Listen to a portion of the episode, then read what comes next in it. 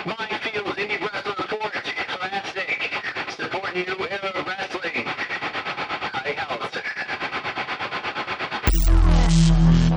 Heidi Howitzer.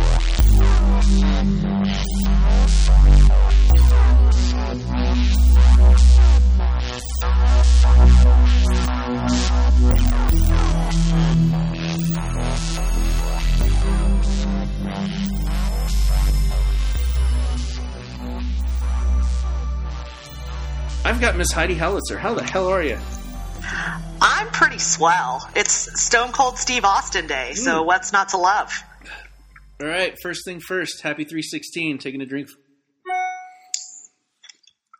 I heard it. Oh, it doesn't want to go. There we go. Happy 316. One of my favorite Stone Cold moments was we were actually watching it live that night. The night that Stone Cold was hunting down Booker T's ass.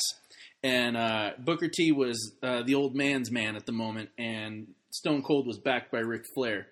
And, oh, hell yeah. And they didn't know where Austin was. Where's Austin? Just tell where the hell it is.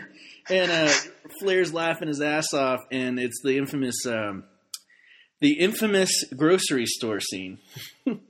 Oh, fantastic. Yes. Yes. We were watching it live that night, and when he snuck up behind Booker T, and like he's just like eating cereal and shit. And he just moves it. Pops the beard. Yeah. Like what's not to love? So it's interesting actually, kinda like on a side note of that, I fucking love Stone Cold, but like I got into wrestling at a weird time. Like I knew about it like as a kid, played the video games and stuff, but I never like really watched it. And then I found it on TV in like 2012, 2013, something like that. And so like when I started watching older wrestling, my first introduction to like I knew who Stone Cold was, but I started watching like Steve Austin, like Hollywood Blondes Steve Austin. So watching that whole evolution was pretty freaking fantastic. That's one of my favorite things about the WWE game that he's on the cover of. You have to fight your way through his career. Yes, I actually haven't played that. Oh, which one is that? I think it's 2016. Oh, cool. I think it's. I gotta look that up while we're talking. I gotta like double check that. But no, that you have to fight your way through his career. Unfortunately, they heavily edit out the Austin 3:16 speech. I don't think they say ass. So not genuine at all. Yeah, I mean, like the man is a saint to me. Like I was telling Big Guns the other day that I used to have dreams about him coming to my school and just stunning everyone that like I hated. It's a pretty sweet dream. I've had some like. Do you ever see that movie Sidekicks back in the day? I have not. Where Jonathan Brandis is constantly daydreaming about being best friends with Chuck Norris, and like he's like. And his daydreams are like they fully acted out, like when they're in the Old West, like they're in Vietnam, coming out of the Viet Cong water, like with machine guns. That's how I used to think about Stone Cold. I love it. That's fantastic. I love it so much. Well, because it's I think it's free on YouTube. If you ever get bored, it's a phenomenal movie. It's a complete ripoff of The Karate Kid, but just add Chuck Norris into it. Like he's perfect. He's getting beat up all the time, and then he starts learning karate, and then he tries to join the tournament, and unfortunately they're one person shy, and naturally the evil dojo is ruled by a guy who hates Chuck Norris with a passion, and Chuck Norris just happens to be at the show. What a coincidence. Yeah. It's an awesome movie. But while we're on the topic, tell me some more about your favorite Stone Cold moment, since it's a 3:16 day. Oh, God. Probably the Zamboni, so like the favorite moment of everyone. That and just the moment where he rolls down the entrance ramp on a fucking office chair. I just love it. I love it so much. I'd say my favorite moment is when they were trying to convince him to become old school Stone Cold again, and it was the WCW guys versus and the ECW guys versus the WWE guys, And everyone, all the WB guys are getting their asses kicked, and JR's like, we need Austin now! Where is he? And then all of a sudden this truck, like, zooms up behind the venue, and, Crash Holly's getting the dog shit kicked out of him, and then Stone Cold comes out with a half pool cue and fights his way to the ring and stuns like 15 dudes and wins it for everyone. It was just it's if you haven't seen it, it's the biggest pop you will ever see. There's nothing like it. It's amazing to me because obviously the injury and everything impacted his career, but just not even thinking about all of that, the fact that guy he could work his ass off, and he managed to get a gimmick over where all he has to do is brawl and do a stunner and flip the bird. Mm-hmm. That's amazing. Anytime you can get yourself over by doing that, not that he didn't do little, but you know what I mean? Right. Relatively in the grand scheme of things, not a ton of stuff, right. And you're getting this huge pop from the audience. Hell yeah. People don't even notice that you're not even wrestling anymore. You're just drinking. No. They're just into it. Everyone's losing their mind because he's drinking a couple brewskis, which I wish people reacted like that when I drank brewskis. That's the dream. I was actually debating what shirt I should wear when I interview you, and I was like, see, I've got my old what shirt, and I used to have a 316 shirt, but I traded it at WrestleMania in New Orleans, 2.5 years ago, almost 3. And I traded it with this German dude named Sven, who is wrestling for WXW and was at the time being trained by Walter. Oh, nice! And he had terrifying. Yeah, he was awesome. We had a full blown match in our hostel room. I mean, we're still good buddies. He taught me how to bump on concrete. I mean, we'd been drinking like crazy, and I traded my Stone Cold 316 shirt for his Walter shirt, and. I think it was a great trade, but I was thinking, what should I wear? Because I'm interviewing Heidi Howitzer. I can wear I've got one really special shirt. It's a good luck shirt.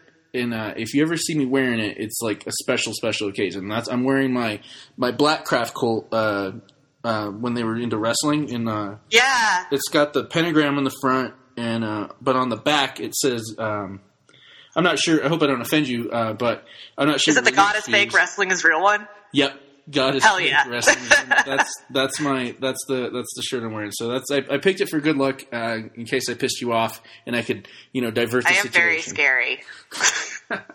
Oh, Heidi Howitzer. I mean, you're naming yourself after German artillery. So hell yeah. Bringing in the big guns and the bad puns, baby. Oh, it makes me happy, and dude.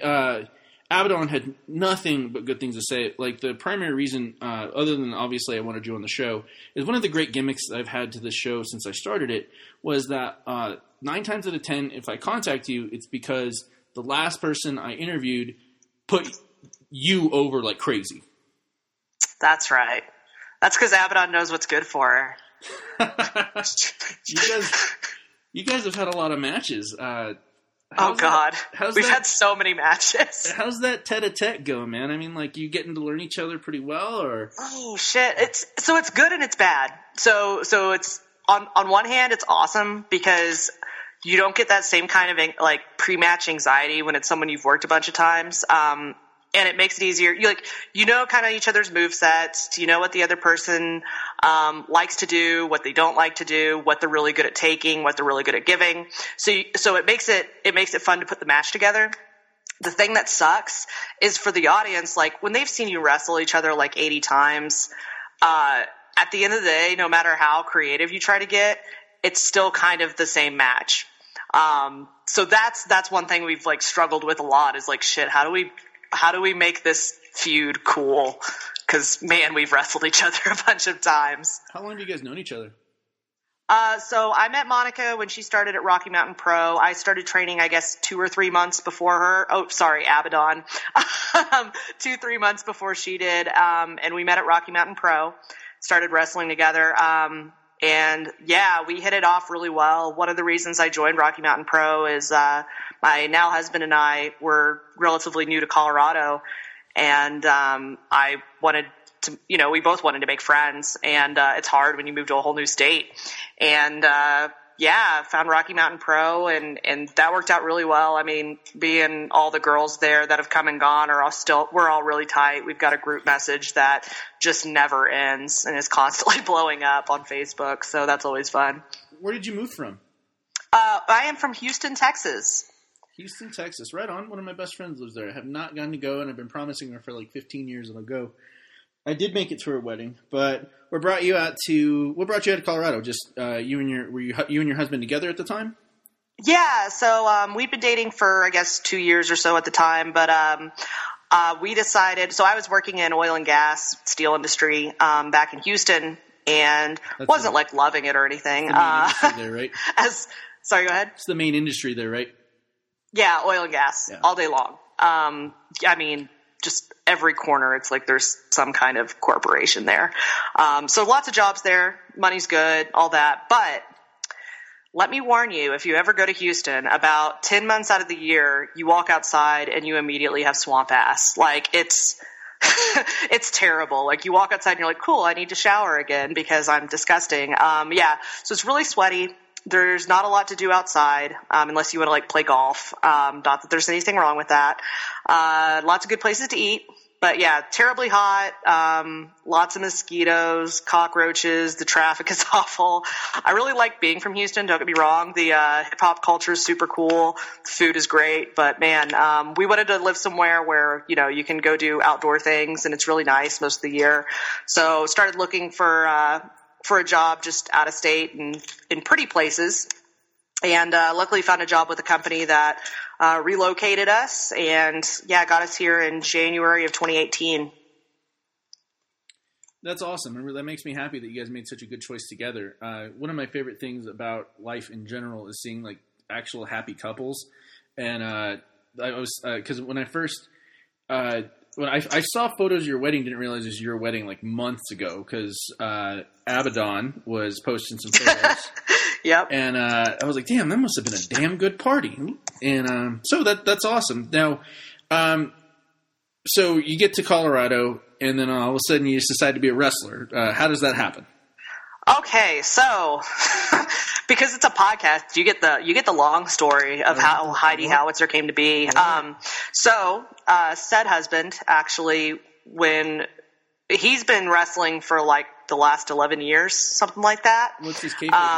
So when we started dating in Houston, he was actually an active wrestler, which is great because I actually so we met online dating, but a year before that, I was at a VFW Hall wrestling show, shocker, with two of my big old Mark friends. Not that I'm not a Mark, but they're super Marks. Oh, yeah.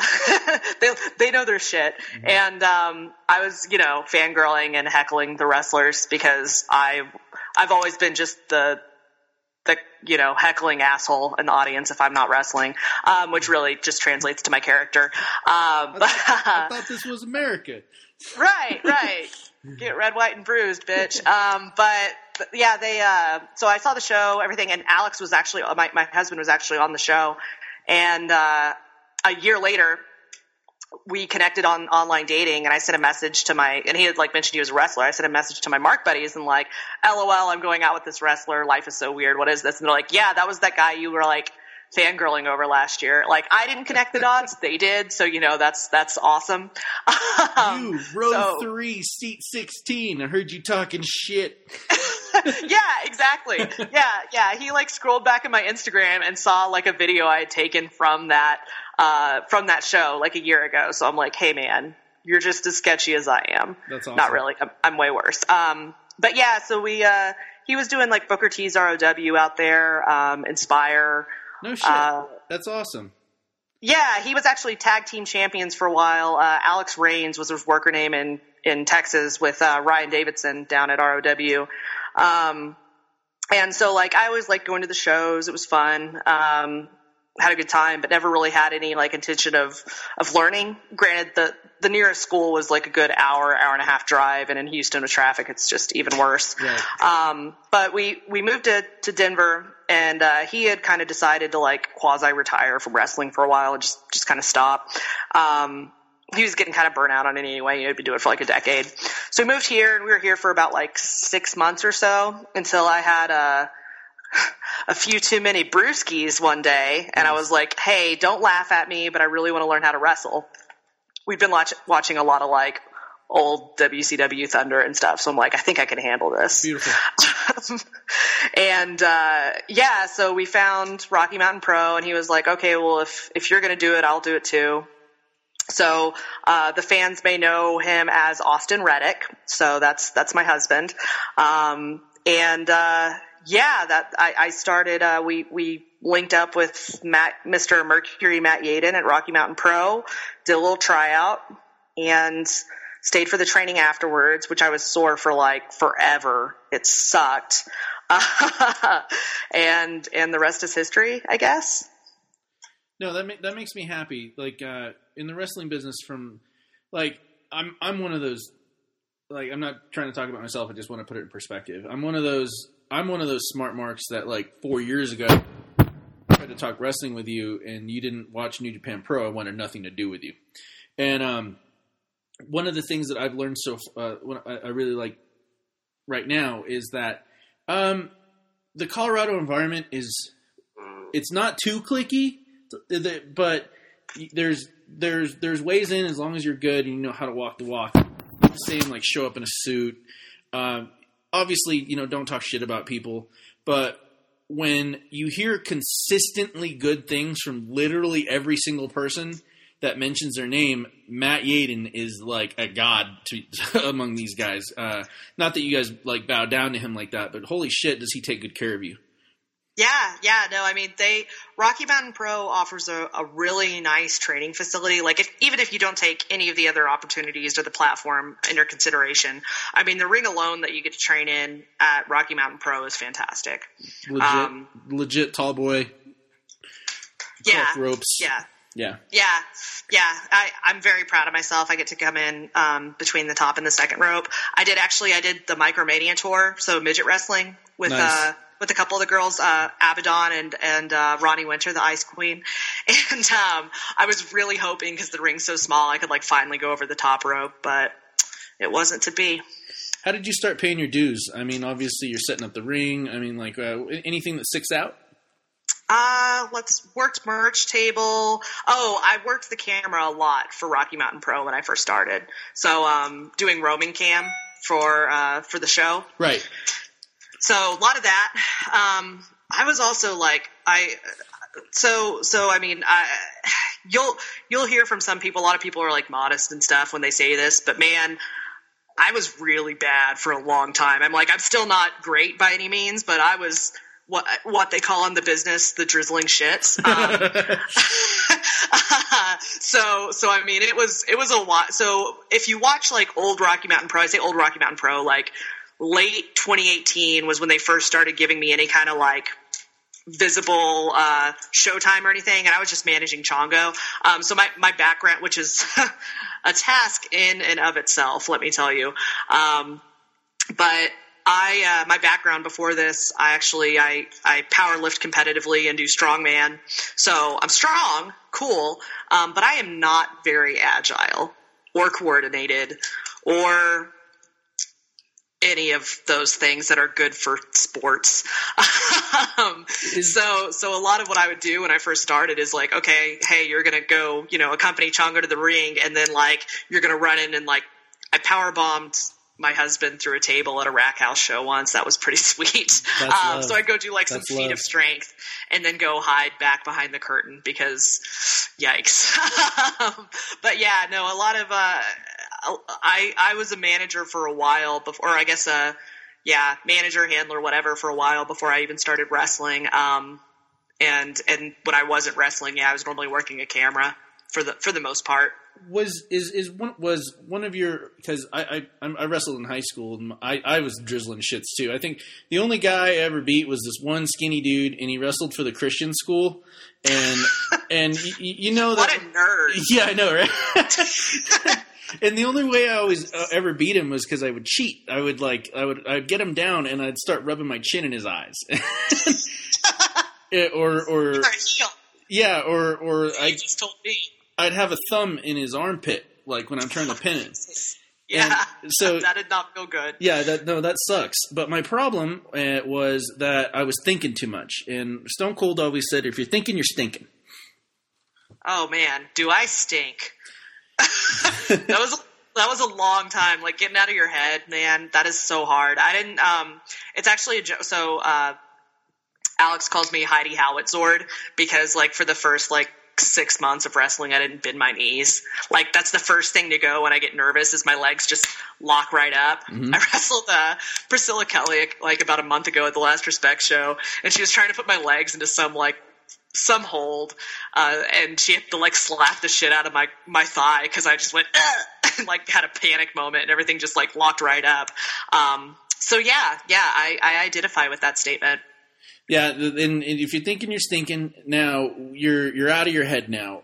What was the moment when it came together? Because it's come together. I've seen footage. There's proof. It exists. The truth is out there. I researched you. So it's interesting. So aside from the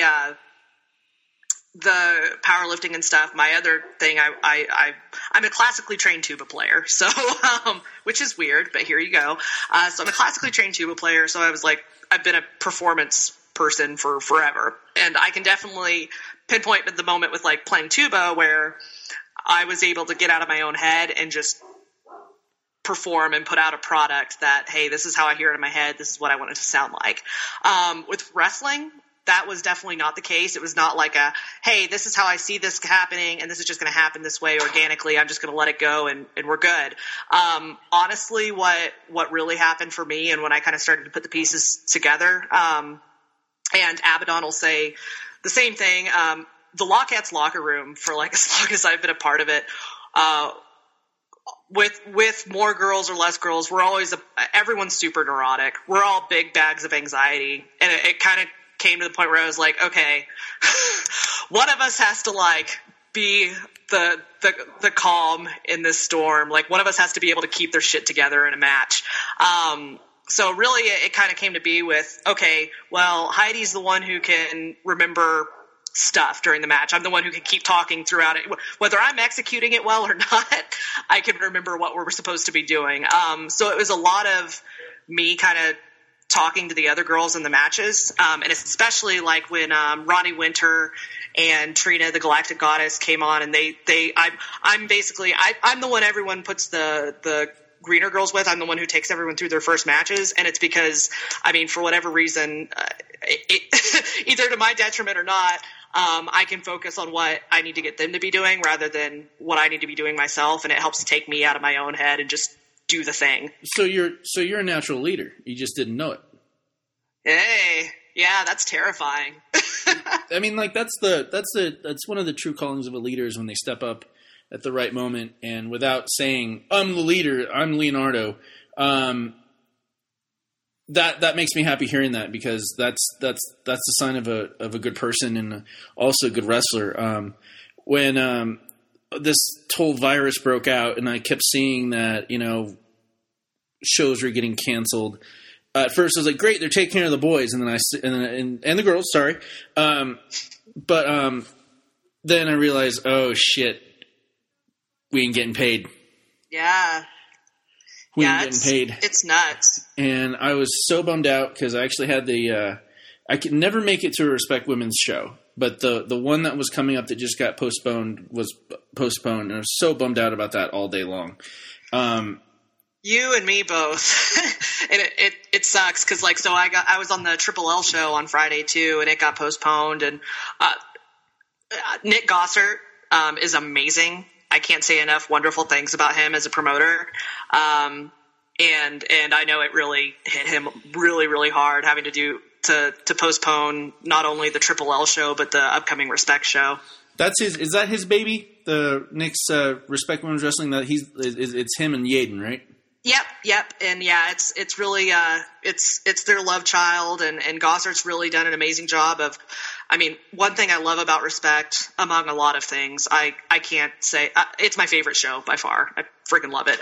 But it gives us a platform to, so like I just mentioned, you know, I've been tasked a lot with taking newer girls through matches when I'm, you know, only a year and a half in myself. One thing that's fantastic about Respect is Nick brings in these girls who are women who are already names, and they know exactly what they're doing. They're vets. And man, having that match with like Priscilla Kelly last month where I could be like, please take care of me. Yeah. Hold my hand. I don't know what the fuck I'm doing, was amazing. You guys yeah, I can't say enough good things about all that. You guys had Thunder Rosa and, and dude, she's my favorite on NWA right now. Oh my God. She's my favorite. Yeah, she's the tits. So when Alex was wrestling down in Texas, actually, when Alex was wrestling down in Texas, I got to see her down there, and I actually met her at a RISE seminar last January, and it was I love her so much.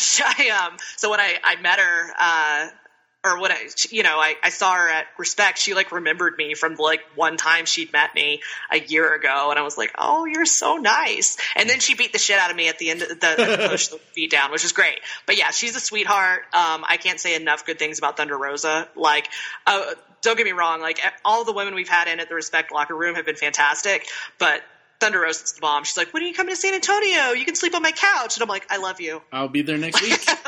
Yeah, exactly. I'll be there next week. Now, I took one gender studies class in college, so I feel I'm completely qualified to talk about it.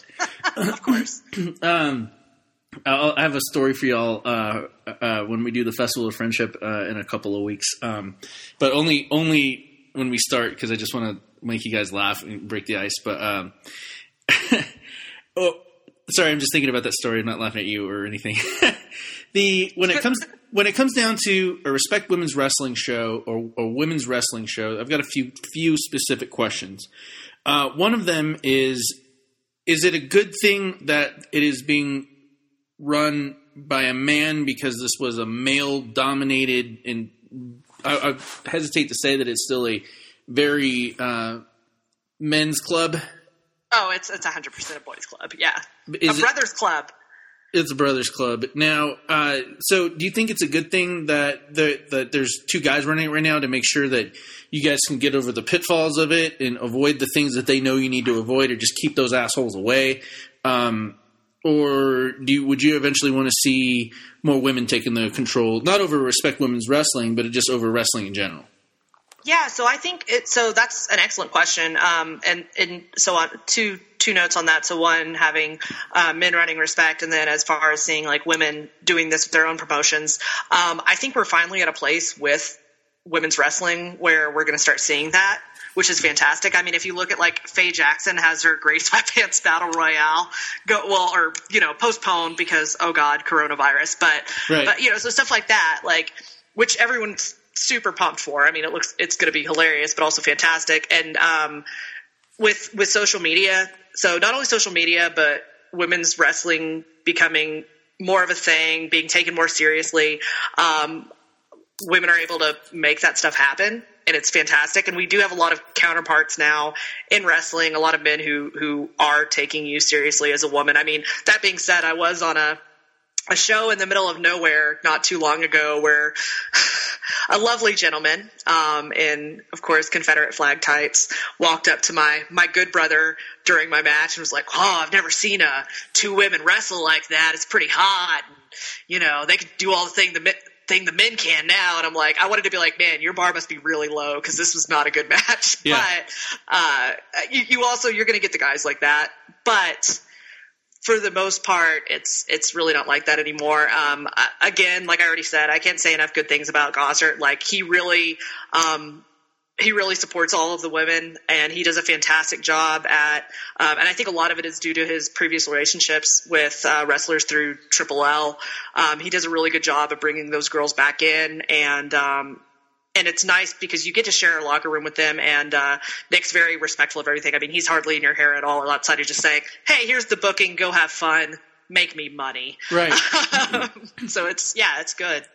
Yeah, because even with just my ear to the ground, and people forget that I'm a reporter, I've only heard nothing but fair things about the gentleman you're speaking of. I have not heard of like not getting paid or getting paid less.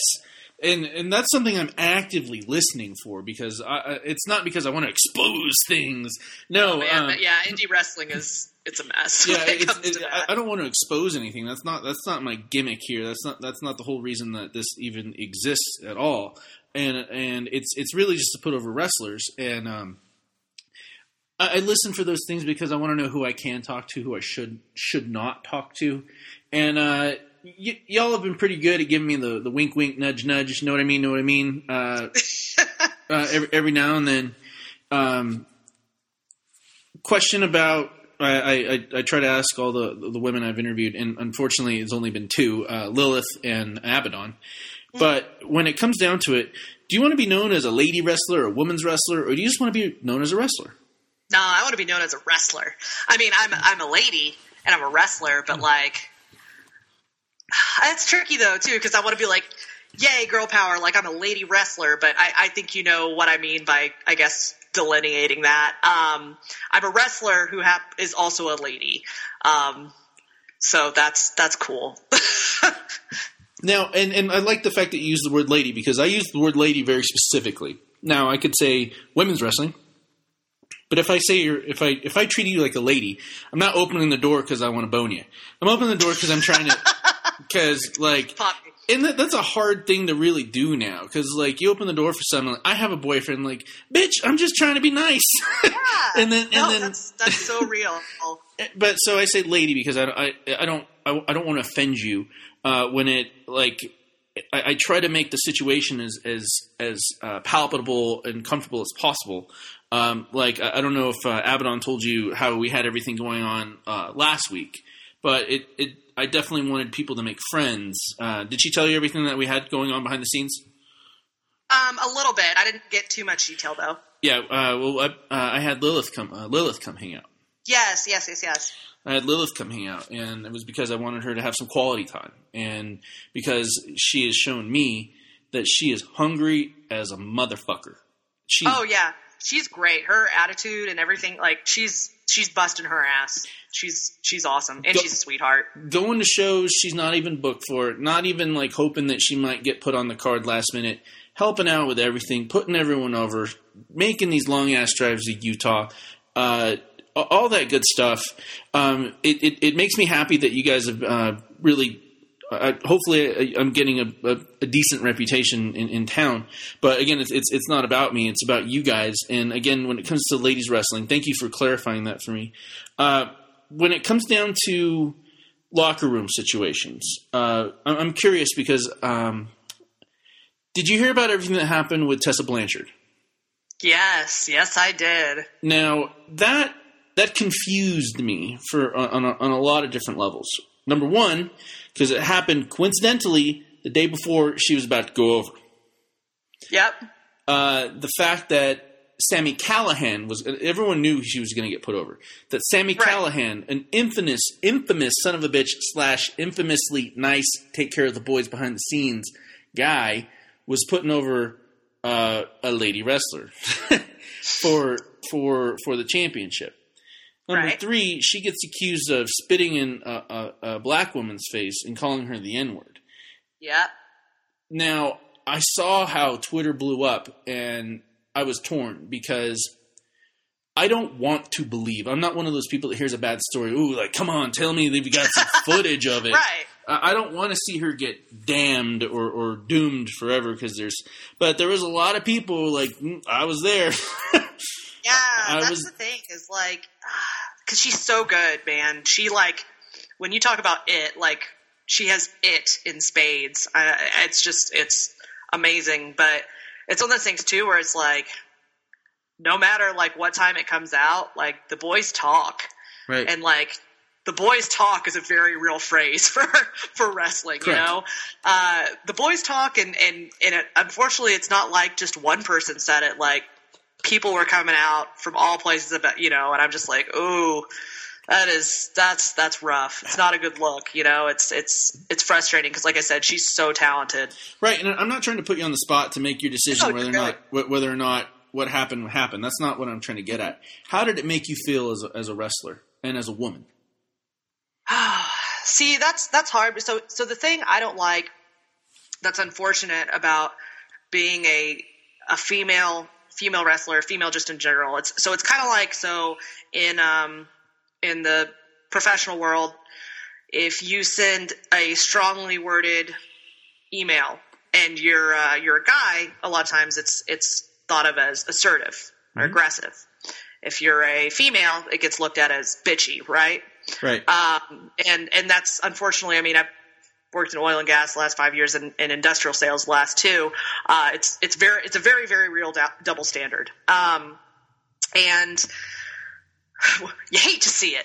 But so with wrestling and with this thing that happened on Twitter, you know, it's hard because you want to take everything as all equal. And if you see guys speaking out against another guy saying, hey, he was like this in the locker room, this is what was happening. Right. A lot of times it's going to be taken at face value, no matter when that comes out. I mean, people might be like raising an eyebrow like, oh, you're going to have a title – this guy's a title match tomorrow. Like, really, dude?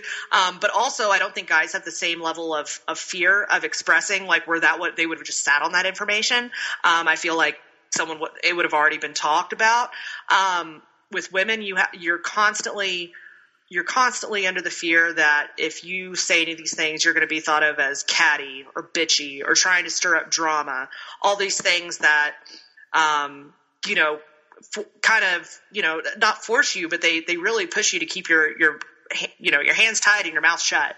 And that's one thing that a lot of people were kind of saying in comments to the Twitter remarks, whether it happened or not. I mean, people are saying, oh, she's just being bitchy and jealous that, you know, Tessa is getting this opportunity. But that's the thing. It's like, you can throw the jealousy thing at guys, but it's frustrating to see that. And again, I think no matter who is in the locker room, I think that's a big piece of like, while you'll see women keep silent about stuff about locker room bullies, right, because they don't want to be thought of as, you know, trying to just cause a scene or being jealous or bitchy or any of these other things. Now, we're in a really odd cancel culture environment right now, and I really detest that because I find it to be irrational as a human being, because we're humans. We're made to fuck up. We smoke. We drink. Hell yeah, brother. We hook up with our ex-girlfriends or boyfriends. It's not always in our best nature. How would you have felt if – okay, because one thing I know is that Tessa did go to Callis and all the higher-ups and like, dude, this is happening right now, instead of try to hide it like the way Enzo did with whatever that was. How would you have felt if Tessa had made a statement and said, I said it, I did it, I fucked up, I'm so ashamed of what I did, I probably don't deserve this belt right now, and I would very much like some forgiveness even if I don't deserve it, and I'm going to do everything to work to be a better person and to make up for that. How would you have felt as a wrestler and as a woman if she had made that statement? So that's tricky because you have to look at it, you know, in a couple different ways, because on one hand, yeah, that's the right way to address it to the media and to the public. But personally, I wouldn't take that seriously unless that comment had already been made to me before, probably multiple times before all the media statements. So it's a political thing. Right. Okay. Right, okay. Loud and clear. Okay. Yeah. How would you have felt if you were in that position? How would you have dealt with that? If I was Tessa? No, if you were the girl that got spit on. As a locker room leader and as someone that people look up to, obviously you're helping out in the ring. I would have been fucking pissed. I mean, how would you have gathered your girls together and, you know, got them on the right wavelength to not say the wrong things on Twitter, not bury themselves on Facebook, not say the wrong things in the locker room, not to shoot on anybody? Right. Are those things running through your head when shit like this happens? Yeah, because honestly, it's always a delicate situation. I mean, even, you know, not to expose anything, but even within, you know, my year and a half wrestling, those, you know, situations have occurred where we've had to like mitigate and figure things out and stuff like that. But honestly, the best way to do any of that is always to going back to the whole just being a professional thing, is to address it with management. It's tricky because in this day and age with social media, it becomes so easy to use that as an outlet. And the problem is though too, it's, you know, maybe you do take it to management, higher ups at various companies, and it's not taken seriously. You know, maybe you do need the social media as a backup. But that is a side effect of where we're at with technology and everything today. That's hard because, like I said, I don't know what all was said by these girls previous to them airing their grievances on Twitter, you know? Yeah. And that's what's frustrating is, like, man, you have to question, you're like, man, was Tessa talked to about, like, all of this behavior before? Did she already, like, apologize if it was true? You know, there's a lot of sides of the story too that you just don't know. Agreed. That's one of my favorite concepts I learned when I was going to school to get my English degree was, like, you have to think of an idea like a sphere. You have to look at it from every single angle to actually get, like, a good idea of what the sphere looks like. If you're looking at the earth, where things are, you just don't know what's going on, what's over here and what's over there. And you got to do your best to understand everything that's going on, because I'm suspicious because I question everything. And of course, I found a little bit like, it's a little too early, easy. She's up for the world title today. And now y'all want to talk some, now y'all want to say something. And then, oh yeah, I seen that shit. And then, like, oh, like, there's that. And then obviously there's the problem that she's a Blanchard. And but if you look into it, he doesn't like it. Doesn't. He's not too supportive of her. There's that. And I really appreciate you sharing that with me. How now you're doing your best to protect your girls. You're doing your best to It's funny. I wanted to mention a second ago when you're talking about, like, how it is here in Colorado. If anyone's listening to this, I smoke a lot of cigarettes, and I'm outside, and I hear what y'all say. I was at one show I'm not going to mention, and it's not one of those, like, don't you know who I am? I really don't want you to know who I am unless I'm, like, personally friends with you, and I want you on the show, that sort of thing. But you got to be careful who you're who don't just blow that dude off with long hair that's smoking a cigarette outside, because I've heard some shit, man, and it really I've heard some shit. I've heard some shit, and I'm like, god damn, like, do you even give a shit? I could be a booker, I could be a talent scout, I could be a dude that wants to bring all of his buddies that's gonna, like, the hardcore wrestling. There's 30 of us, and we're gonna pack the crowd, and please, don't talk shit outside to random people that are smoking cigarettes. Comment on that, actually. Here's the Heidi Howitzer unpopular opinion that I've made fairly transparent to a lot of people, but, you know, coming straight from the horse's mouth on a podcast. Not nearly enough people in wrestling. I don't care what your age is, whether you're 16 or whether you're 16 or whether you're 50, not enough people treat wrestling like it's a business and like you're at a job or it's a career. And these are people who, you know, there's plenty of people who I don't think treat it enough like this, who want to do this for a career. I mean, there's people who, you know, all different levels or different interest levels, hobbies, you know, recreation, all the way to, hey, I want to be the next Stone Cold Steve Austin. Give me a hell yeah. But fuck that. No. I want to see Heidi Howitzer. I don't want the new Heidi Howitzer. I want Heidi Howitzer. Like, there's, like, don't be the new Seth Rollins. Be the new you. Right. But yeah, not enough people. I don't think, treat it seriously enough. And it's that kind of thing, like, okay, well, if you wouldn't talk about it at the water cooler at your office, where your boss could potentially walk in at any moment, or there's, you know, Nancy eavesdropping at the door, then you probably don't want to talk about it. Correct. At the venue. Well, I really appreciate you wanting to talk the business so in depth with me, because that's something that is, I want everyone to know, and it's so refreshing to hear that sort of thing. And each one of you guys, wrestlers, have had one or like 20 different specific things that really just adds to that, the great smorgasbord of why wrestling is here. I don't treat wrestling as a business. I mean, knowing the business is definitely helpful, but I approach it as an art form. Oh yeah, like legit, like. I mean, I did art criticism for years. I'm a painter. I know what's good shit. But I approach it like you're a character I believe in. I believe you when I see you wrestling. I believe Abaddon when I see him wrestling. I believe Big Guns when I see him wrestling. I believe Jimbo. Fuck yeah, Big Guns. Yeah, and Big Guns, man, like, oh, man, he's one of the coolest dudes I've ever met. And the nicest guys. I mean, like, way to put anyone over that. Yeah, we were at a Nuggets game like 2 months ago or something, and Big Guns was the honored vet during halftime. And we popped our asses off when he showed up on the Jumbotron. Please tell me you tried to get a chant going. We were too busy losing our fucking minds. We're like, oh my God, it's Big Guns. Like, it's just ridiculous. He deserves it, man. He deserves it. God, I love Colorado wrestling, man. Cause I've got friends that, know people in different, territories across the country.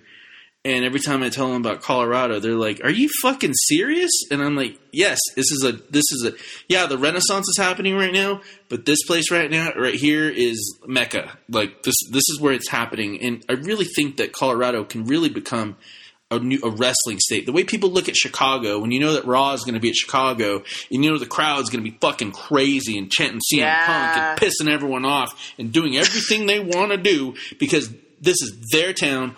They know wrestling, and they're going to make it known. And I'm seeing that happen in Colorado, not just because I'm here and this is what I'm around all the time, but goddamn, the indie shows are packed. They're so much fun. Like, the little kids are wearing your shirts. I mean, they're excited to see you. And like, I'm sure that you're a hero to some little girls the way that Abaddon is, like, some kids are worried that she's under their bed right now. Yeah. I mean, I remember my friends, like, when I was a kid, like, being scared of The Undertaker. Like, legit scared. Who were your dudes when you first started watching? I mean, obviously, you started watching around 2012. Who were your first dudes that you really got into in 2012? Okay, so when I first started watching the product, it was just straight up WWE. Like, I was flipping through channels, and it was just, like, Raw or SmackDown, one of those, you know. And that's all there was. That was when Big E, Ziggler, and AJ were in, like, a stable. I love Big E. Meat slapping meat, baby, all day long. When he accidentally slapped her on the way into at a gorilla, and he's like, "Oh, sorry, baby." So I'm just ooh, I got the mic now. That's my shit. Huge Big E fan. Much to most people's dismay, yes, because of that, I do have a special soft place in my heart for Dolph Ziggler. But in the Ziggle Wiggle, I'm more like old school tag team wrestling is my jam. I up and down, like, if I could just tag team wrestle, I would be friggin' thrilled. That's what I love. So, like, I know this one will come as a shocker. Road Warriors, Legion of Doom, Fear in Japan, the fucking Hellraisers. Yes, yes, yes, yes, yes. Oh, mama. Yeah. Dirty Andy Dalton down in Texas tells me I'm full of shit and demolition all the way, and he likes to get a rise out of me by telling me that LOD is shit. Not true, Andy Dalton, calling you out. No, he's just hoping you're going to fuck him up or try to. Yeah, that's actually true. He wanted to get booked in a match against me where I just spit in his mouth, and I'm like, cool. No, Andy. Don't you usually have to pay extra for that? Yeah. Andy, just joking. Yeah, that's a man who lives his fucking gimmick. Good dude. Super gross, but good dude.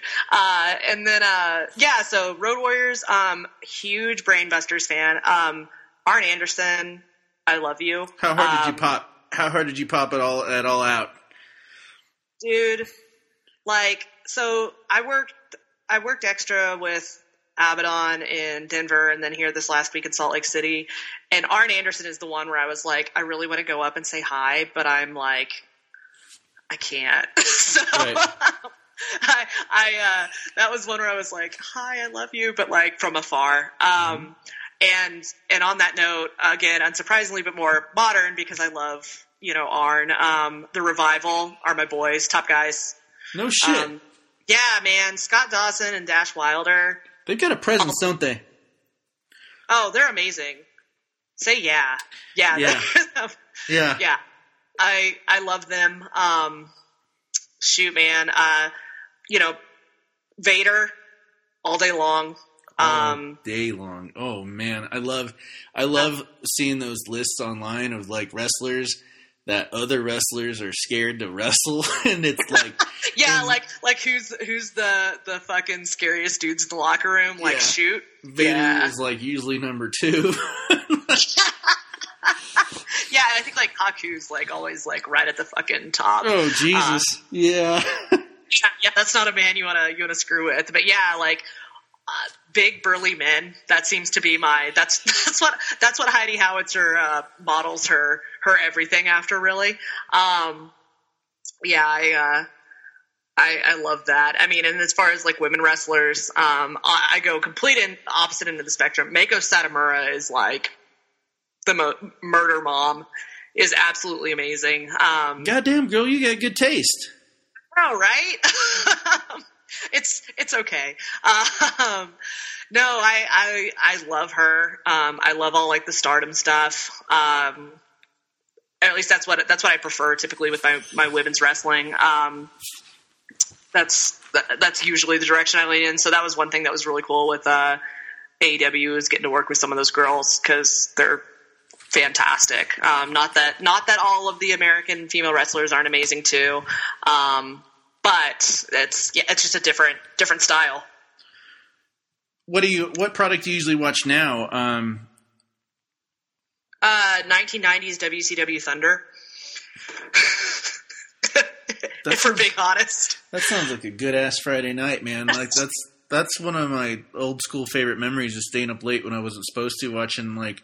Monday Night Raw on like USA and shit like that, and because then it would immediately follow by like some like really sleazy B movies.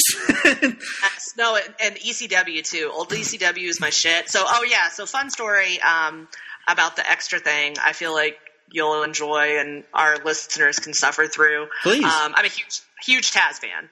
Taz is the bomb. That is a thick man, and I love him. He's. Great. Did you meet him? He's like not that much taller than me and like three of me wide. It's fantastic. That's what I look for in a wrestler.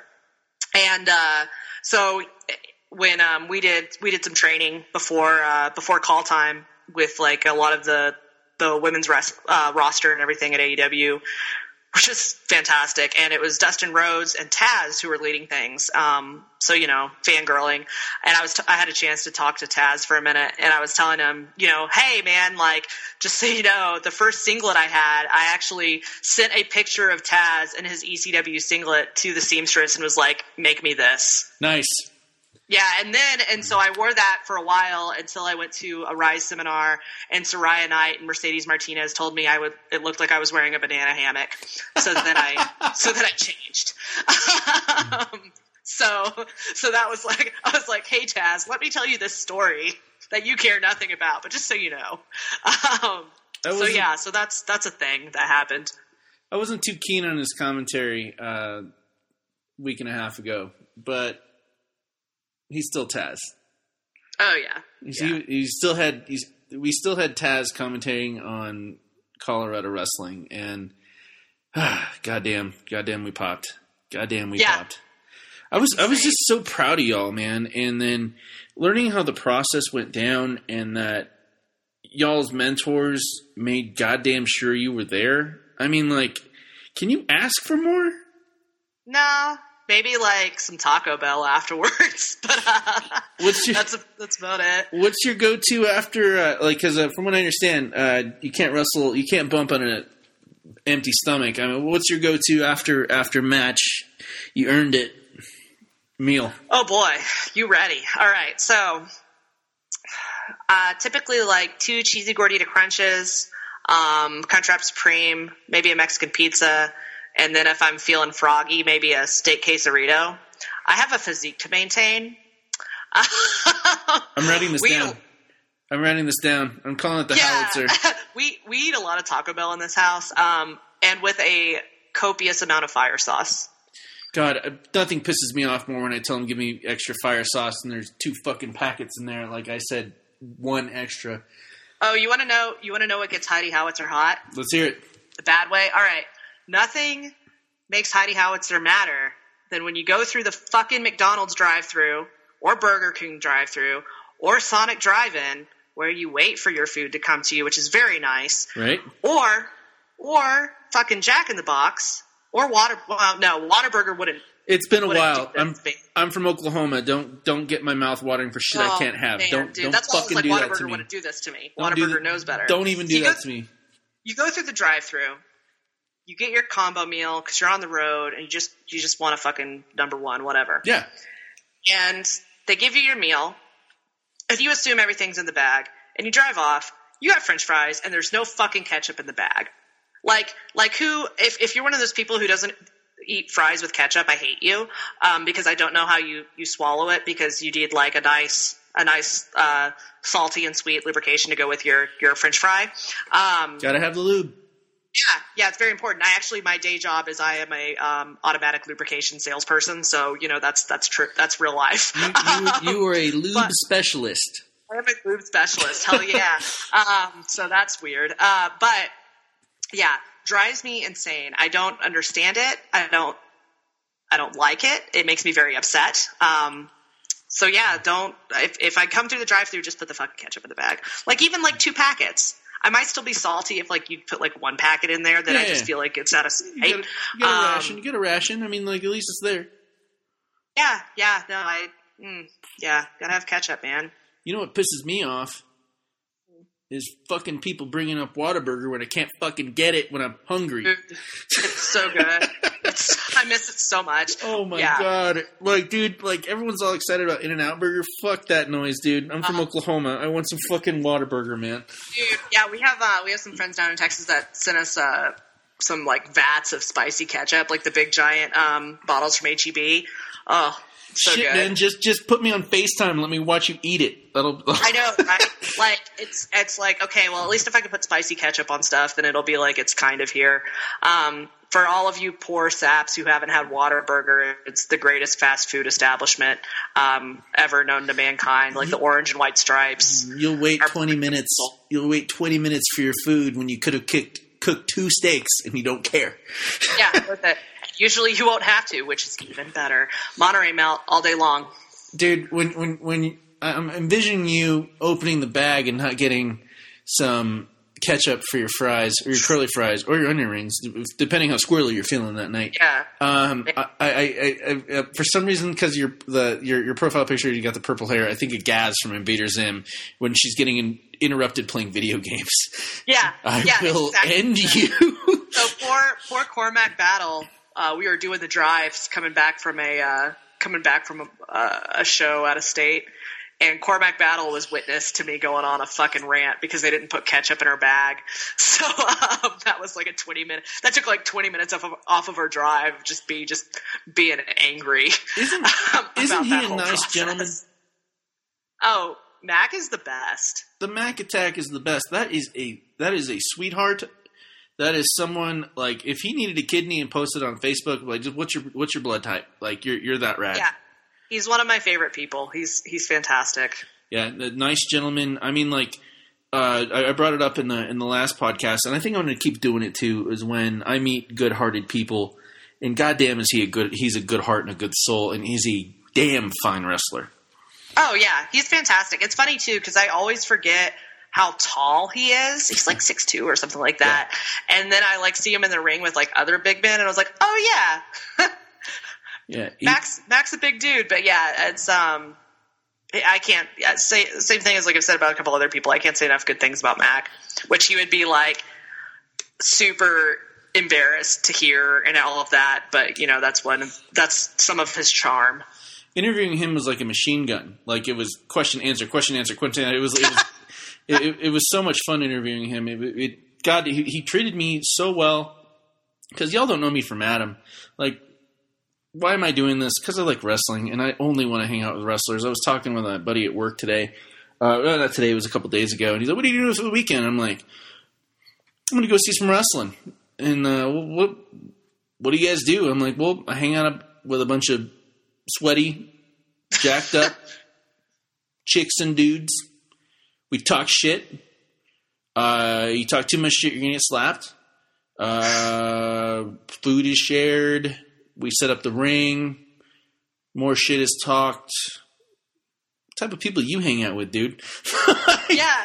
Well, that's like anyone who like has anything to say about wrestling. That's what I always tell people when I'm trying to get people to come to shows. I'm like, just come. Like it's no different than like going to the movies or going to a live show or something. It's fun. Have a couple beers, or whatever your poison is. Eat some shitty pizza, whatever, some chips, and yell at people. Like, my favorite is too, like, I've had friends come and they're like, oh, can we make noise? And I'm like, please, the more noise you make, the better. Here's a sign and a marker. Yeah. Like, that's the thing with wrestling is it's so fun. It's so interactive. I mean, like I said, I had just been watching, I guess, a little bit. And some of the guys, my two buddies, I was talking about earlier, I had been watching some, they found out about it, and they went to like VFW hall shows and stuff around town all the time. And they started dragging me with them. And I was like, this is a blast. This is great. It's the life, man. It's the fucking life. It's so much fun. I mean, bad concession stand food, cheap bucket of beers, big sweaty, oily men I get to yell at and try to get to break character the whole time because I'm a jerk. That's my favorite thing to do with Abaddon in the ring, and she hates me so much for it is I just try to pop her while we're wrestling. And it's always great because she's like this like horrific zombie thing. So I was tagging with Atiba at Rack House against her and Dustin Urich recently. And we were Team Rocky Mountain Thunder Dragon, and Atiba was doing his kung fu stuff in there. Yeah, Atiba was doing his kung fu stuff in there. I had him come out in the rad pads too. It was sweet. And that's the hey. So one thing you can always do to get yourself over if you're like kind of an asshole like me, you make yourself two pairs of your cool entrance gear, and then anytime someone's paired with you, you're like, hey, you want to do my thing? And they're always like, can I? Yes, you can. So, she was doing his kung fu shit, and, like, we were in the ring, like, getting ready to, like, start circling up, and I was like, oh, I can do that, too, and I started doing kung fu moves, and she just had to, like, hide in a corner for, like, a solid, like, 10 seconds. It made me very happy. Dude, I was really pleased with myself. I know how to make her break. Mm-hmm. I know how to make her break. It just popped in my head. You get her in just a terrible, terrible head scissors, and just bust ass. Oh, that's a terrible idea because literally almost all of my finishers involved crotch directly to face. And holding so, like, retaliation would be swift and violent. Yep. Also, Abaddon – she's going to hate me. Abaddon is a fear farter. So, like, the last person I want to, like, encourage that behavior from is her. Yeah, but I'm still saying that a good fart will break her. It's fair. That'll be the final straw. That'll be what you can tell people how you can keep Abaddon from coming out from under the bed is just some raucous farts. That's what keeps the boogeyman away. I will say I've never heard anyone burp as loud as Abaddon in my life. So if you ever want to behold a thing of true splendor, well, we're talking about you. Like I bet you're holding in some amazing burps right now because we're celebrating. No, we're so weird Heidi Howitzer fact. I don't think I like actually burped until I was like 21 or 22. My body just like didn't know what the fucking process was. However, fun other fact about Heidi Howitzer. I this is terrible. So. When I eat, sometimes I get really excited because I'm eating and I eat too fast. So I always have to have a beverage with me because if I don't, I eat too fast and then I immediately get the hiccups. So, Heidi Howitzer doesn't chew her food because I'm too excited about eating it. I have two guaranteed hiccup cures. Number one, you pinch your nose and you puff your cheeks out and you blow without releasing air for like 45 seconds. Okay. If that doesn't work, fill up a glass of water and put a paper towel over it and try to drink from it like regular through the towel. So you waterboard yourself? No. You just drink from it. Like, no. You're not upside down. You're not upside down. You're not upside down. We're not going jihadi here. I was like, no, you're not recommending to me, man. Okay, so I thought we were cool. Okay, so you turn your car on and you put a hose. To the end. So you take your lemonade. Yeah. God, you're killing me. Let's hear some more kick-ass Hallie Howitzer facts. Come on, give them come. Oh fuck. Oh, so before I start, when I started billing myself as 170 pounds of grade A beef, I actually only weighed 160 pounds, but then I worked myself into a shoot, and now I weigh 170 pounds. So, so there's that. What's your diet? Like, obviously you reward yourself after a kick-ass match. I eat like an asshole. It's actually probably good. I mean, it's terrible for the economy and for lots of people that like restaurants close down for like the next 8 weeks. This is bullshit. It's driving me crazy because I used to be a server, and I'm so worried.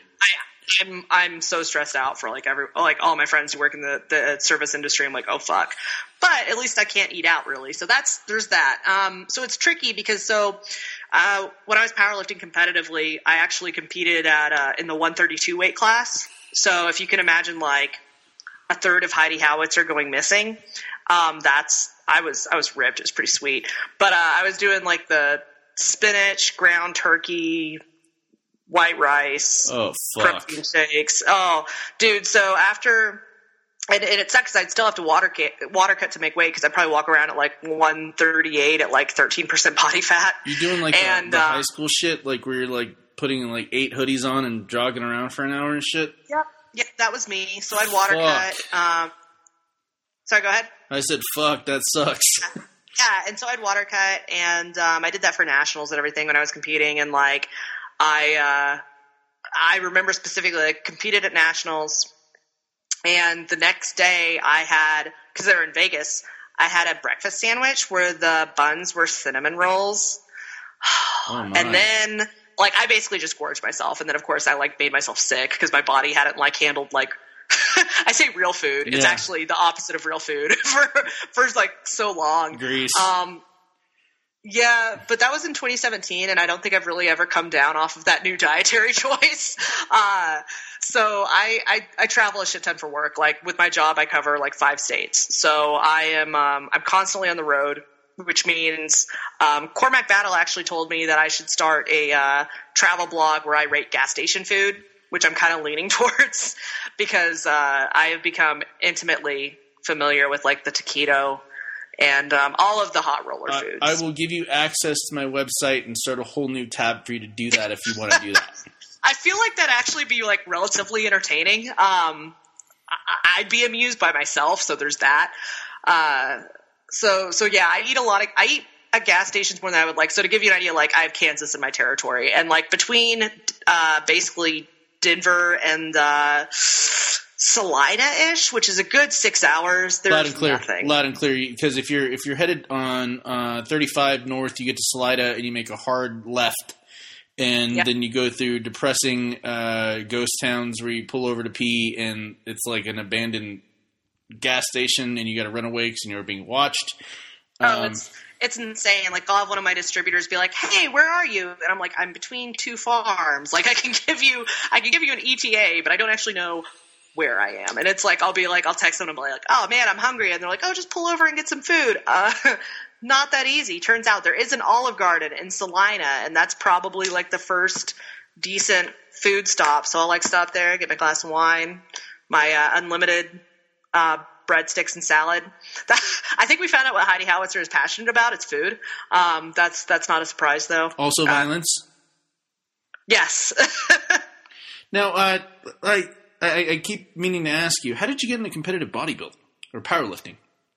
So I was actually I guess I was what, like 25, 26, so for – reference, I'm the big 3-0.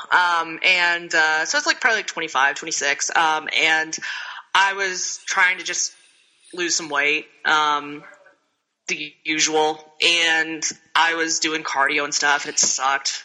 Fuck cardio, man. Right. All character, no cardio. That's my slogan. And I had like a personal training. Like we started like doing some lifting stuff, and I was like, oh my gosh, like I actually enjoy this. This is like really enjoyable. This is fun. I can notice results, and I'm not just like eating my – I mean, I'm still eating my feelings, but at least I can like see a difference. And I'm one of those people where if I'm going to do something and I enjoy it, I want to be the best at it, which sucks for wrestling because not athletic or not coordinated. athletic in the strong sense. But, you know, competitive. So I want to be the best. So what I've seen your matches. You really shouldn't be so humble. You're pretty fucking good. Thank you. I appreciate that. Fuck the haters. But yeah, so, I decided, okay, well, you know, I'd like to try to do a powerlifting meet. So I found myself a strength and conditioning coach, actually a gentleman by the name of Ed Costner, who's been a huge influence on my life. I mean, I can't say anything but great things about Ed. He's another person who's like my height and like 3 of me wide. Ed used to be the strength and conditioning coach for the Spurs and like still does a lot with the All Blacks rugby team down in New Zealand. I actually think he's the strength and conditioning coach for like US rugby now or some shit. No shit. That's awesome. Yeah.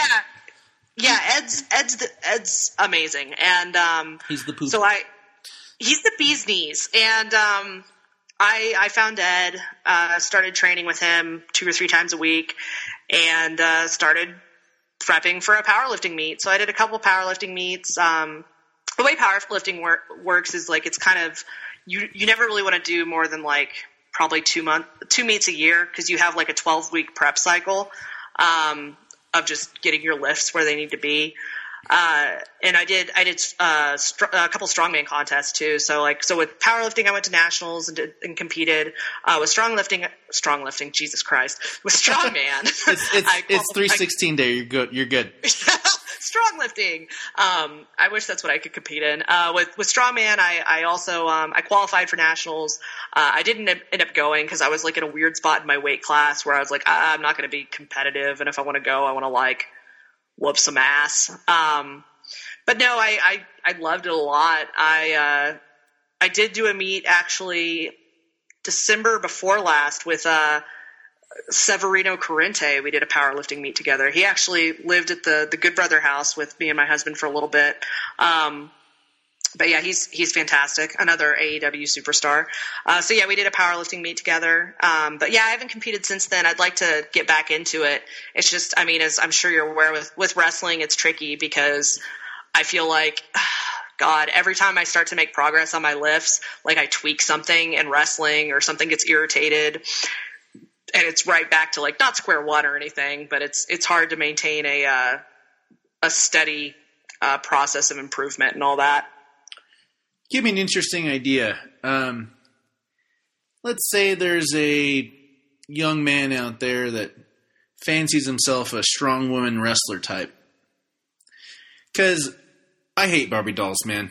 They I've talked a bunch of times. I like back in the day. Like, even though we saw some TNA, I didn't care about Sable. I didn't care about Trish Stratus, even though she was a good wrestler eventually. Give me the jumping bomb angels, brother. Exactly. How does a young man who is eyeballing a kick-ass tough woman that you know you can't fuck with? How does one woo one of those girls? I mean, how did your husband woo you? Like this is breaking ground here, because it's regular culture. You want the Barbie doll. I never wanted the Barbie doll. Right. Well, I personally, it was always. Well, I mean, or go ahead. I'll start out. I don't want to cut you off. No. I think you get the gist of what I'm going. What I'm getting at. Yeah. So it was tricky for me. So like dating and all of that. And I don't know if it's the short hair or the lifting or what, but like I always was told I was intimidating, which cool, thanks. But that means I never got approached by men, like ever. Approached by the ladies frequently. The ladies love Heidi Howitzer. Unfortunately, you know, not my skis. I'll buy you a flannel shirt. It'll be cool if you ever get your feelings hurt.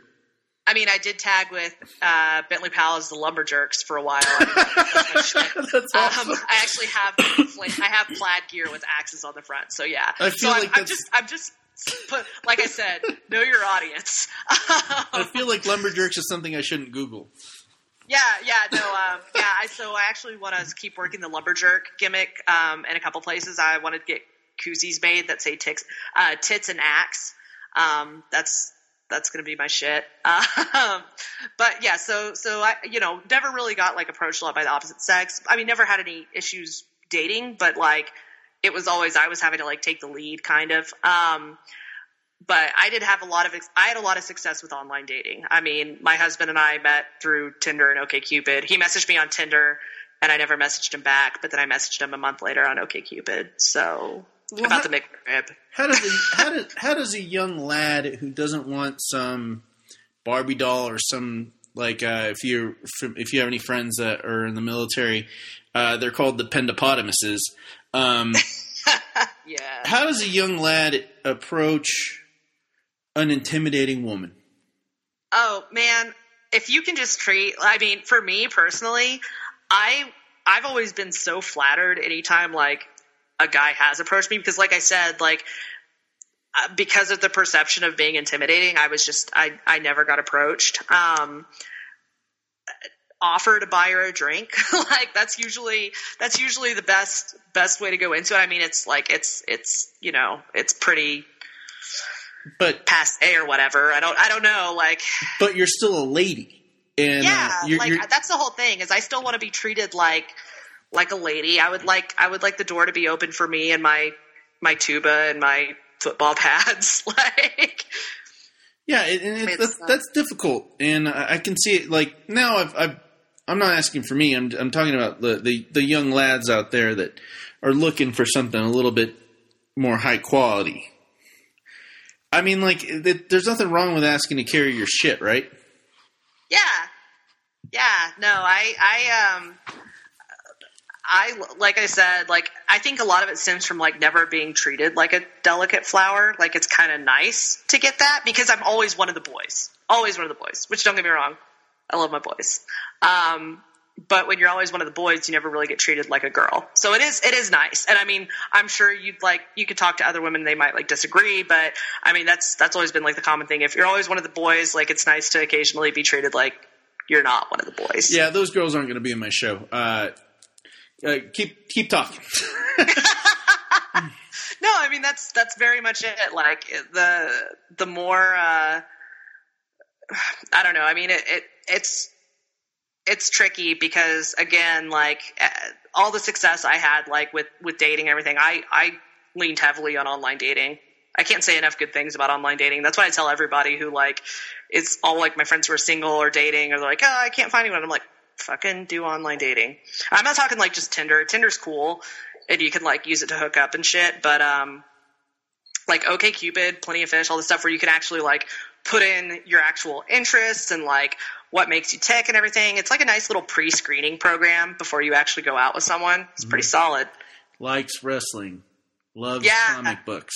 I think in my you should contact me if it was like you could do the Ziggle Wiggle and like so that was my weird like single drop into wrestling on that one. You know what we've been calling Dolph Ziggler for about 8 years is we've been calling him Queef Ziggler. How dare you? I hate that guy. I hate that. He's the worst. He only has a soft place in my heart because he was one of the first wrestlers I really started watching. I hate the guy as a wrestler. But as a human being, goddamn is he cool.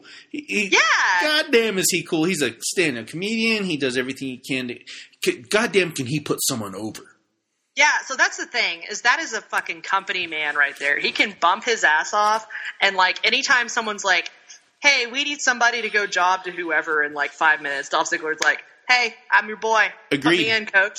Agreed. Like, And what if they really sold a gimme feud, he's in, no problem. What really sold me on him was like, and you mentioned this earlier about people that fuck up in the locker room, and the first thing that popped in my head was Drew McIntyre.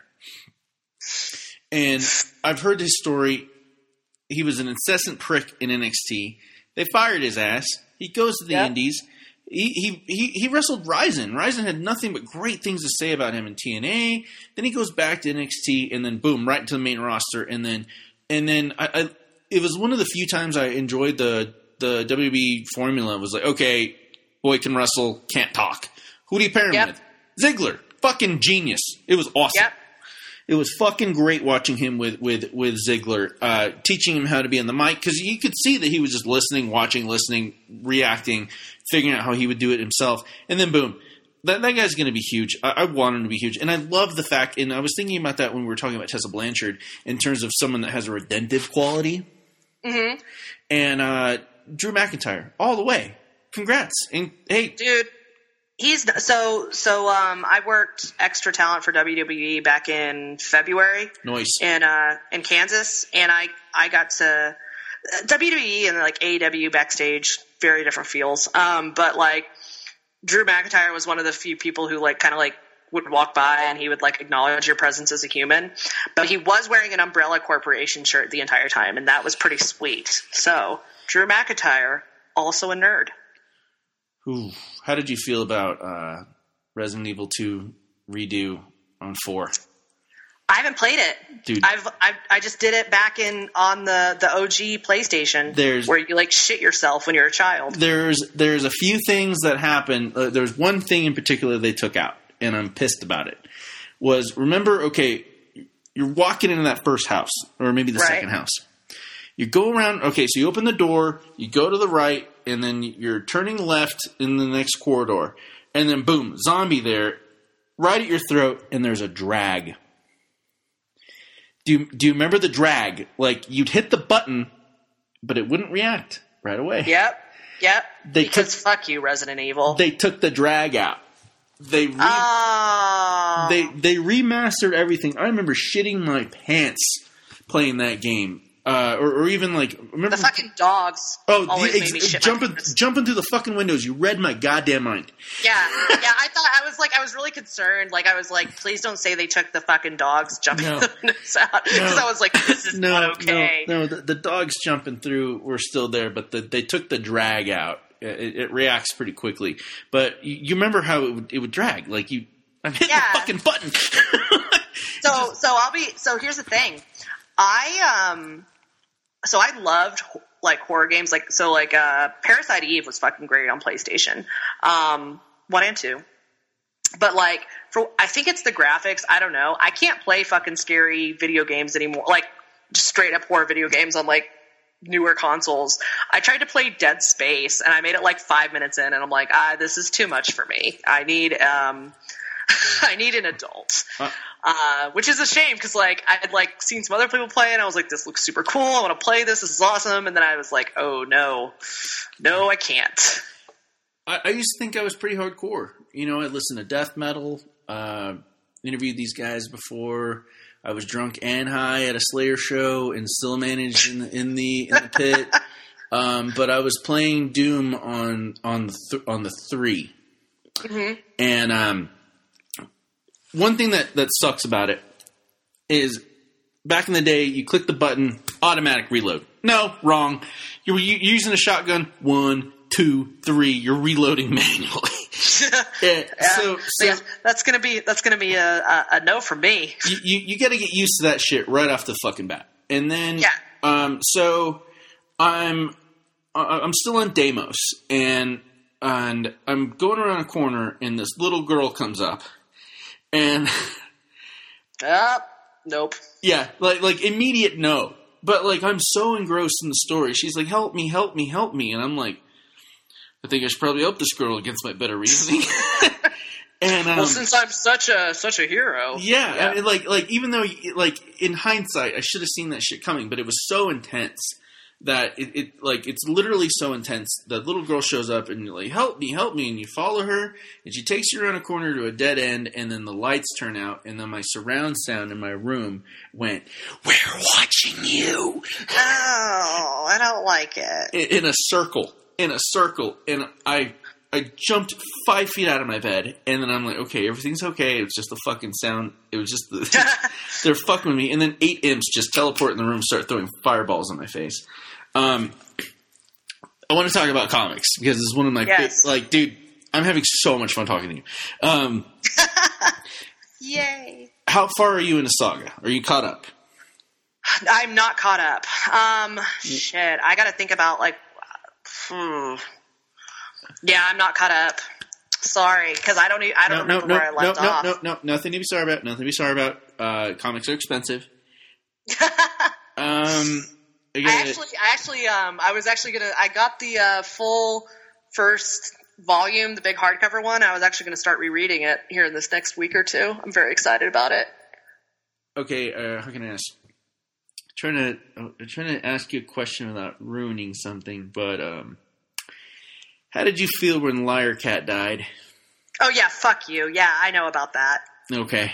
I cried. I was so fucking upset. Lion Cat is my favorite, hands down. He's like, I've got a vest I wear that's got all these, like, makes me look hardcore. I know underground indie wrestling vest that I wear at all the shows.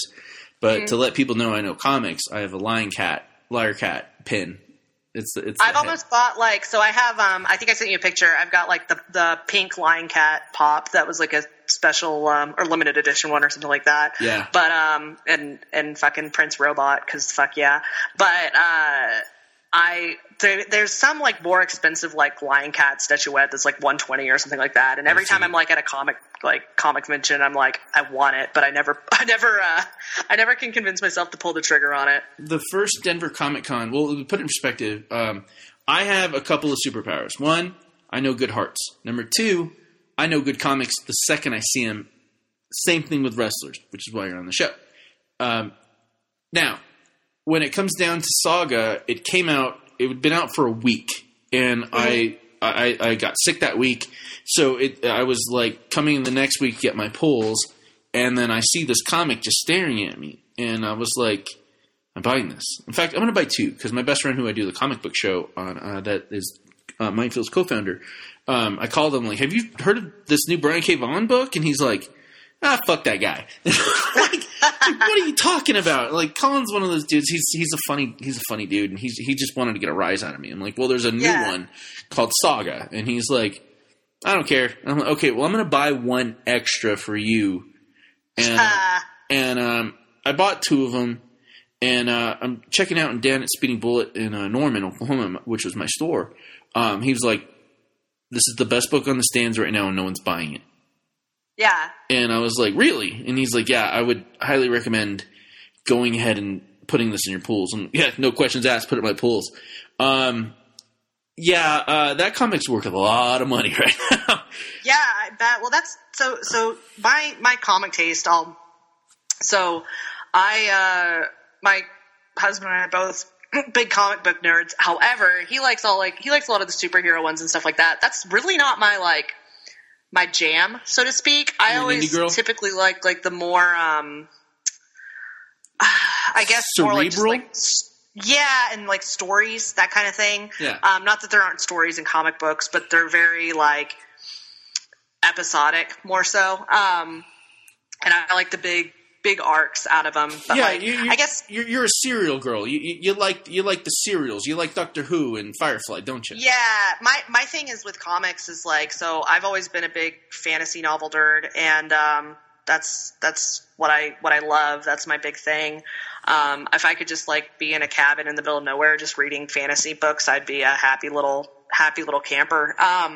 But with that, like, so I read a lot, and with comic books, it's like I almost prefer, and like this kind of happened with Saga, I think I got caught up and they had it released a new not compendium, but where they still have this smaller, like they hadn't released a new collection, and I don't really like, as much as I love the individual, the single issues, yeah, for their artwork, I read them so freaking quick, it just makes me like, where's the next one? And if they don't already have a next one, I just get like, I get cranky. So that's one thing that I run into with comics a lot. But like, so like, I mean, as far as I guess less like Saga and Why the Last Man and Sandman, I love Neil Gaiman so much. But like, I do like the newer Red Sonja ones are great. The artwork is amazing. But that's usually what draws me in with comics. A lot of times is like the artwork. Then you would absolutely love all of the new, and they're coming up. Each one is coming up to a solid graphic novel with at least 12 issues. The Savage Sword of Conan and Conan the Barbarian. We're talking high adventure, woman. I have them. We're high adventure. Oh my God. I mean, like I'll be sitting at work reading a book, and I'm like, yes. And like people look at me like, what? Like you're not reading Conan the Barbarian, and I'm the weirdo. Fuck you. Yeah. So I actually have, a couple of like the old like Conan the Barbarian, like the books, the little small ones. I have like some of the first edition copies that I picked up at like a comic book store for super cheap somehow with like all the original cover art and stuff. They're super cool. That's awesome. And Saga, is Prince Robot still alive? Ooh, I don't remember. Okay, so no. Sorry. Sorry about that. One of the things I love about Saga is I don't like, and I'm probably getting some heat about this, but I'm coming from a good place in my heart. I don't like when they just like, okay, so a couple of years ago in X-Men, they just decided that Iceman was gay. Right. That pissed me off. Arbitrarily just deciding things, for no real reason. That pissed me off. I felt like, as a member of the community, I felt talked down to. Like, oh, you're going to read X-Men now because there's another gay character. Right. And I was like, you're just going to turn Iceman gay, just like that, because some asshole in me is like, we really need to cater to the gay community. So, Iceman's queer now. Okay, fuck you. Give me someone that is loud and clear in their own entity. For example, the characters that are in Saga. Have you met the bodyguard, the one that the girl figures out that you used to be a boy and keep it down? But God, that hit me right in the heart. Thank you. That's intelligent. That isn't talking down to us. What a beautiful, wonderful character. Yeah, exactly. No, I agree with you 100%. Like that's one thing is with media and like culture and everything today. Yes, inclusion all the way, but not at the expense of doing things with your characters that weren't already organically going to happen. Precisely. Precisely. Yeah, or as like if it's part of the story, yes. But for a lot of intents and purposes, it's like, especially comic books, like your character doesn't necessarily need to have a sexuality unless you're looking at, okay, like Clark Kent and like, or like fucking Spider-Man and Mary Jane, you know, that whole sort of shit. Like if that's like, because you have a love interest that's recurring in the series, okay, yes, but otherwise it doesn't matter. I mean, how would you feel if you were a lesbian and you were a huge Spider-Man fan and all of a sudden they're like, oh, Mary Jane's gay now? Oh, yeah, that's like, well, the whole, like, WWE shit with... that Lana bullshit. Oh, Jesus. That was gross. I'll be honest, I don't watch a ton of the WD product. I watch the pay-per-views. I read Brandon Stroud's Best and Worst Weekly, which are fantastic. He's the man. He is. So I read those weekly. I watch clips of stuff that I want to, like, look at. I'll look back at matches if it's something like, oh, okay, I want to go back and watch that. That keeps me from, like, the tedium that is a lot of the booking with, like, that sort of stuff. Right. So that's good. But, yeah, that was a nightmare. So, yes, exactly like that. Does that make me an asshole? I mean, like, seriously. Or, I mean, obviously you're being very nice to me because we're recording. Does that make me an asshole, though, thinking that? No, because I'm right there with you, because it is like it's a direct parallel to like the Lana, Liv Morgan stuff. Especially that's extra upsetting. What with Sonya Deville and everything actually being lesbian. Oh, you know, like you have someone right there that you could use that story with. And even then, what a nightmare if they decided, hey, you're gay, right? So we're gonna make a lesbian storyline and we're gonna sexualize you. Oh, I'd be fucking furious. Yeah, and then, hey, we aren't really going to do anything with it. Yeah. That actually pertains to you, that being your sexuality. Like, they're just doing it for shock factor. And the thing that was, like, extra frustrating about it is, like, Liv Morgan went away to, like, be repackaged, right? Right. And you're like, cool, awesome. And everybody thought, like, she's going to come back and it's going to be something different, something whatever. Okay, no, the only thing they really repackaged with her is, okay, now she's gay. That's not a rebranding, you know, like that's either who you are as a person or not, whatever. I'm hating these terms now the way I hate lady wrestler. I don't care what's between your legs. I don't care what you do in your bedroom. Are you a nice person? Yes. You got a good heart? Yes. Then fucking do what you got to do and let's be friends. I don't that's not my business. When it comes down to Nyla Rose, though, I did have a problem with that. The only reason was because when she was fighting Riho for the championship, it was difficult for me to suspend my disbelief. Had nothing to do with sexuality, trans anything. It was difficult for me to believe that this 6'0" beautiful woman couldn't have just picked this tiny, like 98 pounds soaking wet, thrown her 30 feet out of the ring, and then waited for... Well, if it makes you feel better, I got to train with Nyla Rose, and she's actually like the same size as me.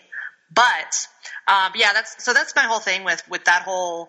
Not even that whole arc, but just in general, it is tricky because, like, Riho is so small. Just so her, about like, suspense of disbelief. I mean, like, if you saw James Ellsworth beat Braun Strowman, would you have believed that? And it would have been like, come on, man, what are you doing? No, not at all. Yeah, exactly. Yeah, that's one thing with, like, WWE, they've got a lot of, like, monsters and stuff now, so it's like you got to pit these little guys creatively against them, and then you've got a lot of the monsters that could do all the stuff your little guys could do. So it's, yeah, it's tricky. Is this your future? I mean, as a, I'm a weekend warrior. I would love to, like, get to work some of the bigger indie shows, that sort of thing, or, like, the ones that do, like, pre-tapes, so, like, NWA, that sort of thing. Fantastic. But I've got a great paying job that gives me all kinds of perks and benefits. Right, and, right. You know, it's, and I'm already, if I was like 21, I'd be like, yeah, totally. But man, I'm 30. I got a good job, and I like, wrestling's it's a fun hobby for me. What would it take to, seduce you to full blown, like all the time? With my current, so to step away from my current job, like a good, like at least $200,000 a year. Okay. So unlikely. As much as like, I mean, which, yeah, I'm not a, I'm yeah, I don't know a better way to put it. Like that's as tempting as it is. Yeah. Wrestling's a hobby for me that I enjoy a lot and that I love, but not enough to be able to do it full time. Yeah, but what if like the right smart mark came along and told you, I believe you? Then I would have had to been blowing some good smoke up their ass. Seen your matches, bro. I appreciate that, man. Yeah, no, no, I'm definitely, like I said, I'd really love to do like some of the bigger promotions now that are doing like the tapings where it allows to be able to do all your other stuff on the side. When you wrestle and when you go out there and you make your art, like other than just obviously when we put on a good show and really get people going, I mean, like what's behind your art? I mean, like I honestly feel like you're looking to inspire people. I mean, you've got a good leadership quality to you. It's shining bright outside of you. Well, so sometimes they yell "choo choo" and I pretend I'm a train. So that goes through my so there's that.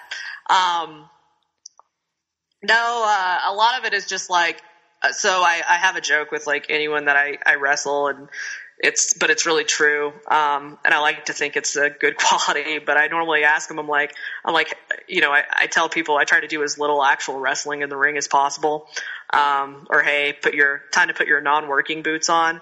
'Cause I mean, that's what I enjoy doing the cheesy comedic stuff. Like that's in like making people laugh. That's what I get a kick out of. Yeah. But you can still throw people around and work. Oh yeah. Well, it helps when they jump. Yeah. Well, how do we find you on, online? Sure. So on Instagram, I am at Thunderdome, so, you know, 2 men enter, 1 man leaves. And on Twitter, I am at Thunderdome Style, but there's no E in Thunder, so Thunder, so DR, Stone, so yeah, Thunderdome Style. And then on Facebook, you can just search Heidi Howitzer, okay, and you can find me there as well. Now, obviously, it's kind of difficult right now with everything that's going on right now with the Chinese guy sneezed on me disease. Sorry, that's terrible. Jesus. The coronavirus. Sorry, I'm not racist. I just want to get a pop out of you. Obviously, it's difficult to predict when we're going to, all of us, because I work for Colorado Springs Wrestling. I run the Sound. Obviously, we're going to have some trouble figuring out when some dates are going to happen. But where do we normally find you? Sure. So now that you said that, I am booked for the next couple of Colorado Springs shows. So I will be making my Colorado Springs Wrestling debut whenever that is back up and running. June? Yes. And then Randy's my boy. I've got a good ear to the ground. Yeah, perfect. So yeah, so I'll be there then. Also, Lucha Libre and Laughs, booked there the next couple shows. Love Lucha Libre and Laughs. If you want to just have a good time, I mean, it's just a fun show whether you're a wrestling fan or not. Stand up. So if you haven't seen a Lucha Libre and Laughs show, you've got stand-up comedians who are doing live commentary on the wrestling itself. And former tag team champ right here. But yeah, really love that promotion. And Respect Women's Wrestling. So same sort of thing whenever that gets back up. That's at Herman's Hideaway, so cool little dive bar in town. And that's just a fun one. Again, if you haven't been, you get to be right up on the ring. If you're lucky, I'll even steal your beer. Maybe not during coronavirus season, but that's usually how it goes during my matches. To the victor, go the spoils. And then, the occasional Rocky Mountain Pro show. Those get a little tricky just because I do travel so much for work. Charges like either on Twitch or not sometimes are fight, right? Yes, exactly. Pretty much everything on Rocky Mountain Pro, if you want to find like a Heidi Howitzer match, if you search Heidi Howitzer versus, most of the stuff that's going to come up is going to be Rocky Mountain Pro or Respect. So Triple L typically doesn't put out their matches on the interwebs. I do occasionally get around to like DCW in Utah. Devotion. XW in Kansas. Yeah. Juicy like a good burger. Yep. Tombstone Jesus is the man. He is, man. The brother Smith too, man. Those guys are great. Man, Tombstone Jesus is the most genuine motherfucker on the planet. Like, if you want to know, like, man, I don't know. He's just a good guy. I love me some Tombstone Jesus. I'm been trying to make it around, kind of out of state. So looking to do that more this year, depending on how everything with the current climate goes. I'd like to get down to Texas. I've got some good brothers and sisters down there that can help Amarillo? Out with booking, so trying to get down there. Amarillo or Houston? Houston as well as Dallas. Houston, I know I'd like to do Hurricane Pro down there. Those guys, the Pump Patrol, great gimmick, by the way. They started running that out of Beaumont a couple years back, as well as like, so Inspire Pro in Austin would be fantastic. Heavy metal. Isn't heavy metal in Canada? No, I'm thinking of a different one, but yeah, no, I think they got them down in Texas. Why can't I think? Kiefer Bartek just started a newish promotion. I think it's New Texas, something like that. And they're really killing it down there too. Would love to work for them. So yeah, just trying to get around. Cause I mean, honestly, a lot of the guys who are getting, pushes, titles, shots, all that stuff right now are all coming out of Texas. Nice. Now that we're winding down, who are your homegirls, man? Give them some love. Ooh, so Abaddon, obviously. Ronnie Winter is the bomb.com. Don't let her icy demeanor fool you. She's the greatest. And hopefully making a return sometime in the near future. Is she hurted it right now, or is she just taking a break? She's taking a break. She had some her body was kind of cranky with her, so unfortunately, that's kind of par for the course with wrestling. Is you kind of have to. I hope she's doing good. Wow. Yeah. Same thing. I mean, Simone Lockhart like basically all the girls I've been, you know, shared a locker room with over the last year are just, we're all super tight, and I'm super thankful for them because, I mean, honestly, you know, I've had girlfriends here and there and everything like that, but really, really tight with all the girls that I've gotten to wrestle with, and it's pretty awesome. Man, it has been an absolute pleasure to spend some time speaking with you, talking shit, talking wrestling, talking comics, and farting and all the good stuff, and Whataburger. I'd like to call you friend from now on. Hell yeah, man.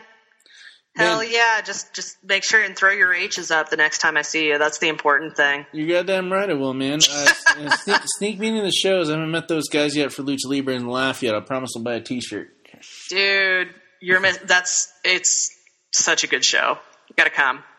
Dude, I'm on it, man.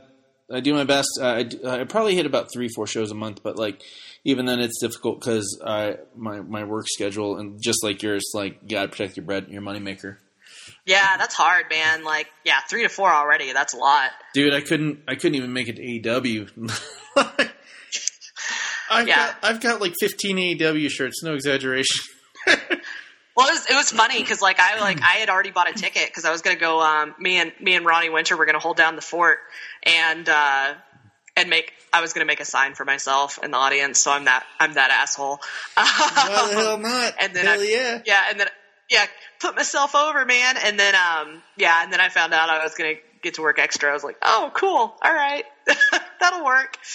It was a victory for everybody, man. Yeah. It was fantastic. Well, hey, it's been awesome having you on the show. This is Minefields, over and out. This transmission is over.